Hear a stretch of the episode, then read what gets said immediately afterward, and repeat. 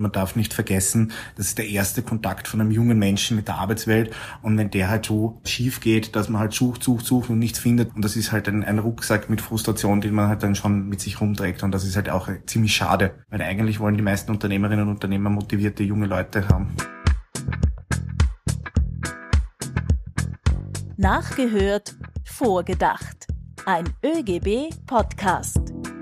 Sie gehören zum Sommer wie die brütende Hitze, Ferialshopperinnen und Praktikantinnen. Egal ob im Büro, in der Eisdiele nebenan, in einer Fabrik oder beim Promotion-Job. Vor allem in den Sommermonaten sammeln tausende junge Menschen jedes Jahr erste Erfahrungen im Arbeitsleben. Sie ersetzen dadurch oft reguläre Mitarbeiterinnen, die gerade Urlaub machen und verdienen außerdem das erste eigene Geld. Hallo und herzlich willkommen bei einer neuen Folge von Nachgehört, Vorgedacht, mein Name ist Barbara Kasper aus der ÖGB Kommunikation. Nicht immer ist aber alles eitle Wonne. Neben den vielen Unternehmen, die sich bemühen, ihren Praktikantinnen einen positiven Eindruck vom Arbeitsleben mitzugeben, gibt es auch jene, die ihre Praktikantinnen nicht ausbilden, ihnen zu wenig bezahlen oder andere Rechte vorenthalten. Dabei sind es gerade die jungen Praktikantinnen und Ferialjobberinnen, die die Mitarbeiterinnen von morgen sind und positive Erfahrungen sammeln sollen. Hallo, mein Name ist Peter Leinfellner aus der ÖGB Kommunikation.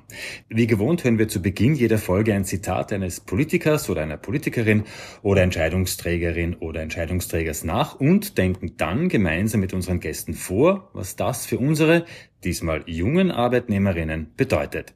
Wir hören jetzt ein nachgesprochenes Zitat der Wirtschaftskammerpräsidentin aus Oberösterreich, Doris Hummer. Die Praktikanten von heute sind die wertvollen Mitarbeiter von morgen. Unternehmen geben damit unseren Jugendlichen die Chance, erste wichtige Erfahrungen direkt on the job für ihr weiteres berufliches Leben zu sammeln. Die Wirtschaftskammer Oberösterreich Präsidentin wirbt also dafür, dass Unternehmen Praktikantinnen aufnehmen sollen, ob sie sich im Job alles gefallen lassen müssen, mit welchen Tricks man eine gute Stelle ergattert und warum sich Firmen ins eigene Fleisch schneiden, wenn sie Sommerjobberinnen schlecht behandeln. All das und noch viel mehr, das besprechen wir jetzt mit unseren Gästen. Ich sage Hallo zu Michael Trinko, er ist Arbeitsrechtsexperte im ÖGB. Hallo. Und neben mir sitzt Christian Hoffmann. Er ist der Bundesjugendsekretär der Gewerkschaft GPA. Hallo auch an dich. Hallo. Gut, dann lasst uns mal beginnen. Vorab, bevor wir zu dem ganzen inhaltlichen Teil kommen, habe ich eine persönliche Frage an euch beide. Und zwar, habt ihr selber mal einen Ferienjob gemacht? Und wenn ja, was war denn der erste oder vielleicht auch der lustigste Ferienjob und wie waren da eure Erfahrungen? Michael. Ja, da gab es einige Sommerjobs, die ich gemacht habe. Einer bleibt mir da noch in Erinnerung, den ich mehrere Jahre gemacht habe, immer während der Schul- bzw. Studienzeit. Das war in einem großen Aluminiumbetrieb im Braunau. Da habe ich im Schichtbetrieb mitgearbeitet, also Frühschicht, Spätschicht, Nachtschicht. Also das war so der typische Ferialjob. Das war, man hat dort sozusagen in der Urlaubszeit eine Arbeitskraft ersetzt und da habe ich dann halt mitgearbeitet und bin halt dann natürlich auch so bezahlt worden. Aber das wird, glaube ich, noch ein Thema werden. Christian, äh, wie war das bei dir? Also ich muss sagen, in der Schulzeit habe ich weniger gearbeitet. Ähm, bei mir ist es dann erst wirklich im Studium losgegangen. Ich habe dann in der Meinungsforschung gearbeitet und da habe ich dann einfach in den Sommermonaten mehr reingehackelt. Also so einen klassischen Sommerjob in dem Sinne vielleicht nicht, aber einfach in den Sommermonaten einfach die Chance genutzt, mehr Geld zu verdienen, damit es auch für den Rest des Jahres reicht. Ja, du hast es jetzt auch schon äh, gut angesprochen. Es gibt ja immer diese Verwirrung ein bisschen zwischen Ferienjob und Praktikum. Kannst du, Michael, das jetzt vielleicht zu Beginn mal kurz äh, erklären, was da die wesentlichen Unterschiede sind? Ja, also beim Ferialjob, da geht man davon aus, also es ist meistens so, dass in den Sommermonaten jemand eine Person, einen Arbeitnehmer, eine Arbeitnehmerin ersetzt, die auf Urlaub ist. Und wenn das der Fall ist, dann ist es ein befristetes Arbeitsverhältnis, wie man so schön sagen würde. Also für die Dauer ein, zwei, drei Monate ersetzt man jemanden und dann ist das ganz ein normales Arbeitsverhältnis und hat de facto relativ wenig mit der Ausbildung zu tun. Im Gegenzug gibt es Pflichtpraktika, die im Lehrplan vorgeschrieben sind, also die berufsbildenden mittleren Schulen oder höheren Schulen sehen in den Lehrplänen vor. Da ist für eine gewisse Dauer, abhängig davon, welche Schule man besucht, in einer gewissen Dauer äh, ein Praktikum absolvieren muss. Kurz zusammengefasst, was steht im Zentrum eines Praktikums? Also da geht es um die Ausbildung, der erste Kontakt mit dem Betrieb zur Vertiefung der Lehrinhalte, die man theoretisch gelernt hat, dann praktisch auch auf den Boden zu bringen. Okay, das heißt also, beim Ferienjob steht grundsätzlich das Arbeiten und das Geldverdienen im Vordergrund. Beim Praktikum geht es um eine Ausbildung. Gibt es auch Dinge, äh, die beim Ferienjob aber unbedingt vorher geklärt werden müssen, bevor ich zu arbeiten beginne? Naja, wie bei jedem Arbeitsverhältnis, das man beginnt, sollte man sich mal durchaus anschauen, was sind die Tätigkeiten, was sind die Arbeitszeiten und was bekomme ich dafür bezahlt. Und da gibt es auch durchaus klare Regeln in dem Bereich, weil in den Fällen, wenn es sich um ein Arbeitsverhältnis dreht, wo man jemanden quasi ersetzt unter Anführungszeichen, dann greift auch für den Bereich auch der Kollektivvertrag. Es gibt Mindestentgelte, Ansprüche auf Urlaub, Betriebsvereinbarung sollte es solche geben, äh, kommen zur Geltung. Also da gibt es doch einiges zu beachten. Gerade wenn man einen Ferienjob macht, äh, sind die meisten noch recht jung, viele auch unter 18, das heißt äh, noch minderjährig. Gibt es da besondere Vorschriften, die ein Arbeitgeber jetzt auch beachten muss oder die ich selber beachten muss, wenn ich noch minderjährig bin? Ja, da gibt es grundsätzliche Regelungen in dem Bereich. Also für Jugendliche, die das 18. Lebensjahr noch nicht vollendet haben, da greift das Kinder- und Jugendbeschäftigungsgesetz. Also das sieht Sondernormen sozusagen vor. Und da gibt es unter anderem Regeln, die vom normalen Arbeitszeitgesetz äh, abweichen. Das ist, was die tägliche Höchstarbeitszeit und wöchentliche Arbeitszeit betrifft. Das sind grundsätzlich acht Stunden und 40 Stunden in der Woche die in Ausnahmefällen auch auf neun Stunden erhöht werden können. Oder auch die Ruhepause muss früher eingehalten werden. Wir haben normal im Arbeitszeitgesetz eine Ruhepause nach spätestens sechs Stunden. Auch Überstunden sind, ich würde es mal so sagen, grundsätzlich äh, verboten, jedenfalls unter 16 auf alle Fälle. Und über 16 besteht die Möglichkeit für sogenannte Vor- und Abschlussarbeiten eine halbe Stunde mhm. am Tag zu verlängern, auch was die Nachtarbeit betrifft. Also prinzipiell haben Jugendliche unter 18 dürfen zwischen 20 und 6 Uhr nicht beschäftigt werden, obwohl es in dem Bereich auch wieder Ausnahmen gibt, so Beispielsweise in Schichtbetrieben besteht die Möglichkeit, auch bis 22 Uhr zu arbeiten, in der Gastronomie bis 23 Uhr. Aber prinzipiell sind das Sonderregeln für Jugendliche bis zur Vollendung des 18. Lebensjahres vorgesehen. Du hast vorher schon ähm, auch die Bezahlung nach Kollektivvertrag angesprochen. Ich habe auch schon einmal gehört, dass manche meinten so, naja, wenn man erst 15 ist, da braucht man eh kein Geld, denen kann man ja auch weniger zahlen. Wie ist denn das im Kollektivvertrag geregelt für Ferienjobberinnen? Also für Ferialjobber die jetzt wirklich wie eine Ersetzung kein Praktikum machen, dann gilt der Kollektivvertrag für jeden Arbeitnehmer oder Arbeitnehmerin auch. Also das ist ganz normal. Und da ist zu sagen, nur weil jemand jung ist, ihn weniger zu bezahlen, weil er das Geld nicht braucht, ist es eigentlich eine Farce oder eine Frechheit, wenn ich das jetzt hier so in einem Podcast sagen darf weil ich gehe auch nicht zu einem Startup, zu einem Jungunternehmen hin, der für seine Ware 2000 Euro verlangt und sagt, naja, du bist eh nur jung, du brauchst das Geld eh nicht, ich nehme es um 500 Euro. Da wird ja jeder denken, naja, das macht man halt nicht, das ist jetzt nicht ganz in Ordnung und umgekehrt ist es auch bei jugendlichen Arbeitnehmern und Arbeitnehmerinnen. Also geht nicht, ist verboten und wird auch bestraft und sollte auch bitte gemeldet werden, wenn solche Sachen vorfallen. Im Kollektivvertrag gibt es ja unterschiedliche Stufen, wie man eingestuft wird. Das heißt, äh, in der Regel werde ich wahrscheinlich als Ferialpraktikantin oder als Ferienjobberin in der untersten Stufe, dort wo man quasi als Hilfsarbeiter, Hilfsarbeiterin eingestuft ist, eingestuft werden. Also da muss man sich anschauen, welche Tätigkeit man dort verrichtet. Also wenn man dort Hilfstätigkeiten macht, dann wird man auch als Hilfsarbeiter in diese Gruppe eingestuft. Aber wenn man andere Tätigkeiten macht in dem Bereich, wo eine andere Gehalts- oder Lohntabelle dafür vorgesehen ist, dann muss natürlich auch diese zur Anwendung kommen. Es richtet sich nämlich immer nicht nur nach dem, was auf dem Vertrag draufsteht, sondern wie er gelebt wird. Also ich werde nach dem bezahlt, welche Tätigkeiten ich mache und nicht, was auf dem Vertrag draufsteht. Also es richtet sich immer nach der faktischen Tätigkeit im Betrieb. Wir haben ja jetzt schon viel über die Bezahlung gehört und wissen ja auch, dass Ferienjobberinnen den Ferienjob im Sommer machen.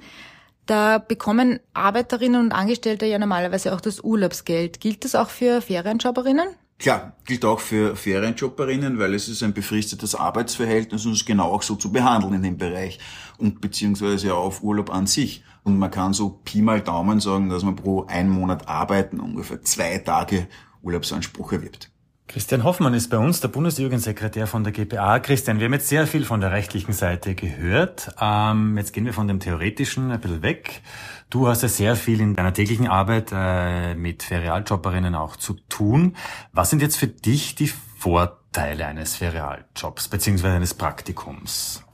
Naja, also man muss halt da wiederum unterscheiden, was ist, äh, was ist ein Praktikum, was ist ein Job. Ein Job ist eben, ich will freiwillig Geld verdienen. Da ist natürlich der Vorteil, dass jemand Arbeitserfahrung äh, gesammelt hat und außerdem natürlich, dass die Person dann natürlich auch einfach Erfahrung hat und Geld hat. Beim Praktikum ist es einfach die gesetzliche Verpflichtung, die sich ergibt aus Unterrichtsplänen, die sich ergibt aus eben äh, Studienordnungen. Und da muss man eben dann sagen, da ist der Vorteil, dass die Leute schon eine Praxis erwerben können. Es geht halt immer nur darum, die Frage, ob diese Praxis unter fairen Bedingungen erworben wird, ja oder nein. Das wäre jetzt meine nächste Frage gewesen, weil du sagst, im besten Fall ist es, man kriegt ein bisschen Geld, wenn man einen Ferialjob macht und man bekommt eine Ausbildung. Das dürfte jetzt aber offenbar nicht immer so sein. Was sind jetzt die häufigsten Beschwerden, die auf deinem Tisch landen, beziehungsweise wovon berichten Jugendliche?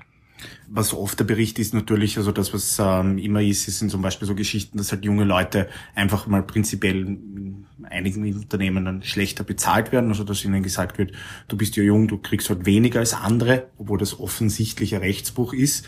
Da wird halt einfach versucht, damit durchzukommen. Das wird dann wirklich auch so offen, so unverblümt Ja, auch teilweise also das ist so quasi der Deal, du kommst, äh, dafür kriegst halt weniger als andere. Man muss dazu sagen, das sind die schwarzen Schafe, also da muss man immer betonen, die meisten Unternehmerinnen und Unternehmer sind im Bereich sehr fair und halten sich an Regeln. Was meine Erfahrung ist beim Thema Praktika, also Ferialjobs, die schwarzen Schafe sind umso schwärzer äh, im Vergleich zur normalen quasi Situation. Der Punkt ist eben, es, es geht um die Frage eben, wie gehen die Unternehmen mit ihren Ferialbeschäftigten, mit ihren Ferialpraktikantinnen um. Warum Betriebe und Unternehmen gut daran äh, tun, ihre Ferialjobberinnen äh, gut zu behandeln, darauf möchte ich später noch zu sprechen kommen. Du bist jetzt seit vielen Jahren Jugendsekretär. Aus deiner Wahrnehmung hat sich die Situation mit Ferialjobs, mit Praktika, hat sich das in den vergangenen Jahren gebessert oder ist es noch schlechter geworden?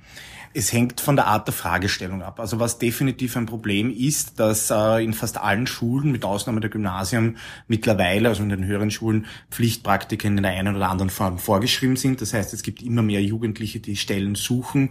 Gleichzeitig ist die Bereitschaft der Unternehmen, Jugendlichen eben äh, Praktikumsstellen zur Verfügung zu stellen, enden wollen. Also da merken wir immer, dass jeden Sommer sich einfach verzweifelte Jugendliche bei uns melden, auch Eltern, die sagen, hey, habt ihr noch Ideen, wo sich mein Sohn, meine Tochter bewerben bewerben kann, weil es einfach nicht genug Stellen gibt. Sonst muss ich sagen, es hängt halt immer sehr von den Branchen ab. Es gibt mittlerweile in vielen Kollektivverträgen einfach auch faire, transparente Regelungen, was die Praktika betrifft. Das hast du in den größten Bereichen, zum Beispiel in der Industrie, im Handel, auch in der Gastronomie mittlerweile. Und da muss man sagen, so grundsätzlich hat sich in den letzten Jahren die richtige Richtung entwickelt. Es gibt aber Bereiche zum Beispiel, Kunst, äh, Soziales, wo zum Beispiel Praktika äh, noch immer nicht bezahlt werden und relativ ungeregelt sind und diesen Zustand müsste man beenden. Ich hätte dazu jetzt noch eine, eine Frage, weil du sagst, äh, viele finden einfach keine Praktikumsstellen oder, und das ist jedes Jahr offensichtlich so. Hat man sich da vielleicht im Bildungsministerium ein bisschen wenig zu überlegt, wenn man sagt, die sollen alle ein Praktikum machen, aber gleichzeitig werden die Plätze nicht überlegt, bräuchte es da eine bessere Zusammenarbeit zwischen den Schulen und den Unternehmen oder wie könnte man das lösen? Ja, definitiv. Also äh, aus meiner Perspektive wäre es zum Beispiel sinnvoll, so eine Art äh, Praktikumsbörse online zu stellen, dass man einfach sieht, wo kann man auch Praktika machen, ähm, damit man einfach auch äh, die Möglichkeiten weiß, wo man sich bewerben kann.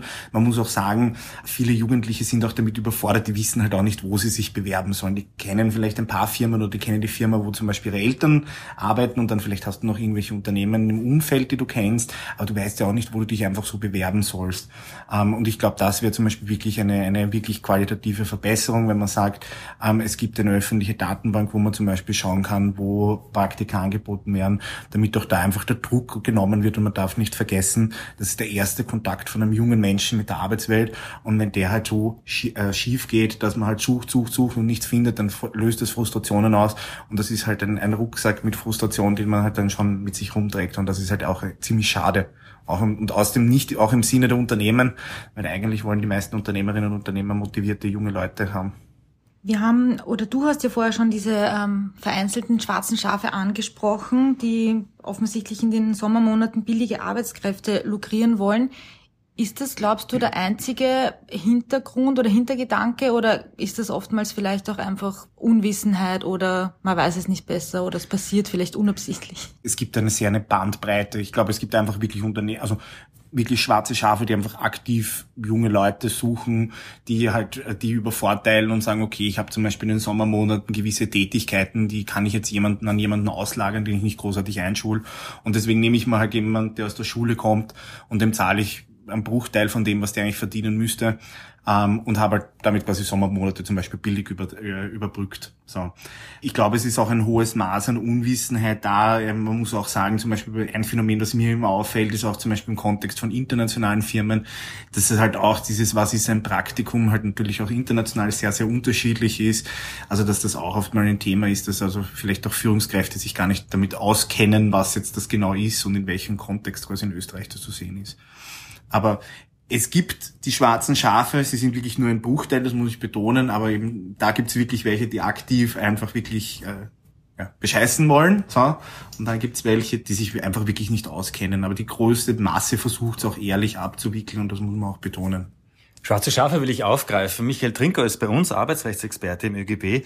Michael, was können jetzt Betroffene tun, die am Ende des Praktikums oder des Ferialjobs dann draufkommen? Okay, es hat jetzt äh, nicht alles gepasst und ich habe zum Beispiel auch viel zu wenig bezahlt bekommen, auch wenn ich vorher natürlich einen Vertrag unterschrieben habe. Was mache ich dann? Vielleicht ganz zum Anfang, das ist auch so ein Irrglaube, so alles, was man unterschrieben hat, dann ist das halt so, wenn man es unterschrieben hat, das ist jetzt juristisch auch nicht immer ganz so richtig. Also es gibt schon Bestandteile, wenn man die unterschreibt, dass die dann auch nicht zur Geltung kommen. Also das muss man sich im Detail dann anschauen. Und das Wichtigste, was in der Praxis auch sehr oft vorkommt, ist, dass man einfach auf einen Vertrag Praktikumsvertrag draufschreibt, aber es ist eigentlich ein Arbeitsverhältnis.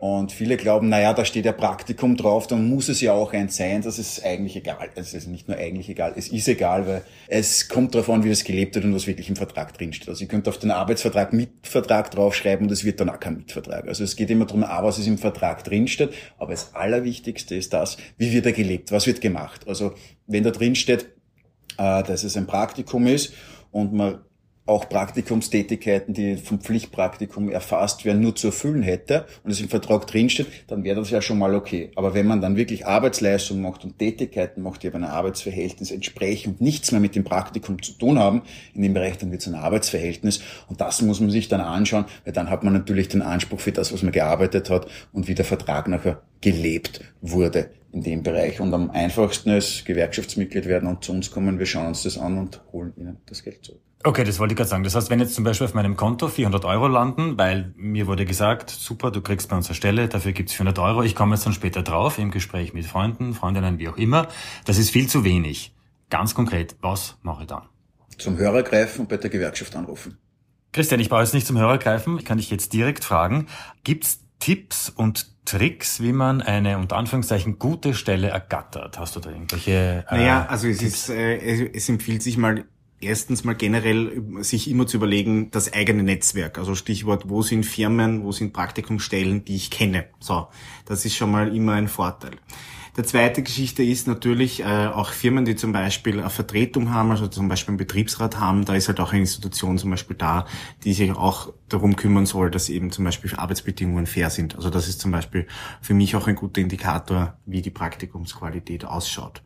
Und die dritte Sache ist, es gibt eben auch mittlerweile einiges eben an, im Internet, wenn man sich überlegt und sich durchschaut, eben an Jobbörsen und da findet man auch zum Beispiel immer auch äh, Bewertungen von ehemaligen Praktikantinnen. Das finde ich ist auch immer ganz gut, wenn man sich da so, das muss man immer ein bisschen kritisch lesen. Also natürlich gibt es auch Leute, die vielleicht nicht im Besten sich von einem Unternehmen getrennt haben und dann ein bisschen böse zurückschießen wollen. Aber wenn man sich da so, weiß ich nicht, was durchliest und sich äh, ein Bild macht, dann kommt schon raus, ist das ein Unternehmen, das mit seinen äh, Mitarbeiterinnen gut umgeht. Also das heißt, kurz zusammengefasst, informieren, das eigene Netzwerk abgrasen, wo, wo finde ich, äh, wo finde ich zum Beispiel eine Praktikumsstelle und zum Beispiel eben zum Beispiel darauf zu achten, gibt es einen Betriebsrat als Beispiel.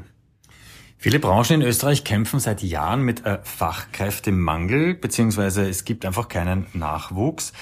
Wenn ich das jetzt anders denke, wenn ich als Jugendlicher gut behandelt werde bei meinem ersten Kontakt, wie wir besprochen haben, diese Ferialjobs oder Praktika sind ja für viele der erste Kontakt in die Arbeitswelt, wenn ich da gut behandelt werde und mir ein positives Bild bleibt, beziehungsweise positive Erinnerungen, profitiert dann nicht letztendlich auch die Branche, weil ich mir denke, super, das will ich auch für den Rest meines Arbeitslebens machen? Ja, definitiv. Also man muss sich halt auch vor Augen führen, ich meine, wie ist die demografische Entwicklung? Junge Leute werden immer mehr äh, begehrter, weil einfach die Zahl der Jüngeren im Vergleich zu den Älteren halt äh, sinkt. Das bedeutet natürlich, wenn Unternehmen auch Nachwuchs haben wollen, müssen sie sich auch drum kümmern.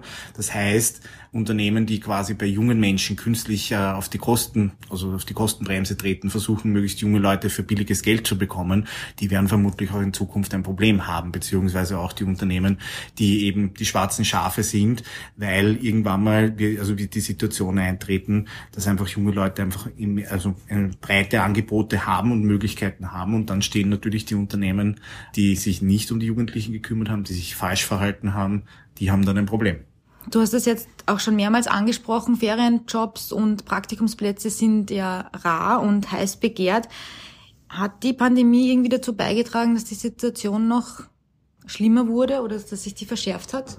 Ja, die Corona-Situation hat definitiv doch einiges äh, ins Rutschen gebracht und man muss halt sagen, dass viele Jugendliche zum Beispiel aus dem letzten Schuljahr eben keine Praktikumsstelle gefunden haben, beziehungsweise deren Praktikumsstellen sich einfach in Luft aufgelöst haben, die halt jetzt wieder probieren. Also das heißt, man hat quasi den Jahrgang, der natürlich jetzt quasi an der Reihe wäre, man hat vielleicht auch Leute, die vom letzten Jahr dabei waren, man hätte Leute, die so oder so einen Sommerjob suchen. Also da drängt sich halt sehr stark und sehr viel auch am, am, am Arbeitsmarkt und äh, das ist halt natürlich ein Problem und macht es natürlich schwieriger. Und vielleicht die Jugendlichen, die schon sonst irgendwie Probleme haben, zum Beispiel Praktikumsstelle zu finden, haben es jetzt natürlich umso schwerer. Was ist denn, weil das Praktikum brauche ich ja auch, um in der Schule weiter aufzusteigen, was ist denn, wenn ich kein Praktikum finde?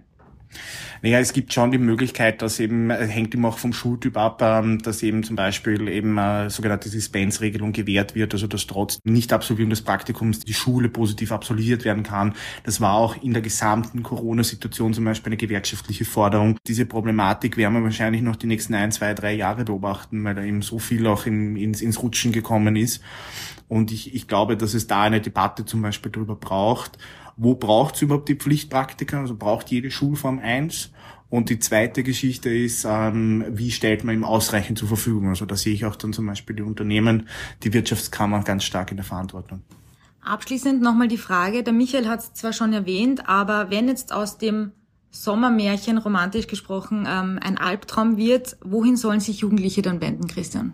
Ja definitiv an die Gewerkschaft einfach anrufen. Ähm, es zahlt sich auch Mitglied zu sein. Also zum Beispiel gibt es eben die Möglichkeit, recht günstig ähm, Gewerkschaftsmitglied zu sein für junge Menschen, da sich auch die Beratung einfach zu holen. Das ist zum Beispiel eine der großen Fragen, die viele Jugendliche haben.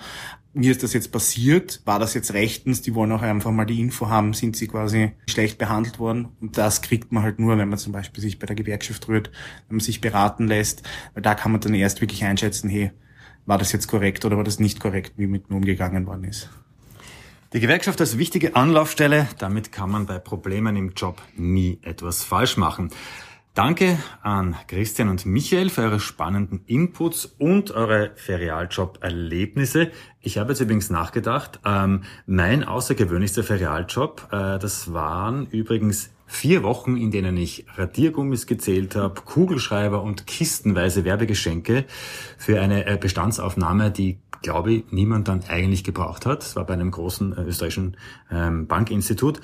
Aber die Kohle hat gestimmt auf alle Fälle. Was war es bei dir, Babsi?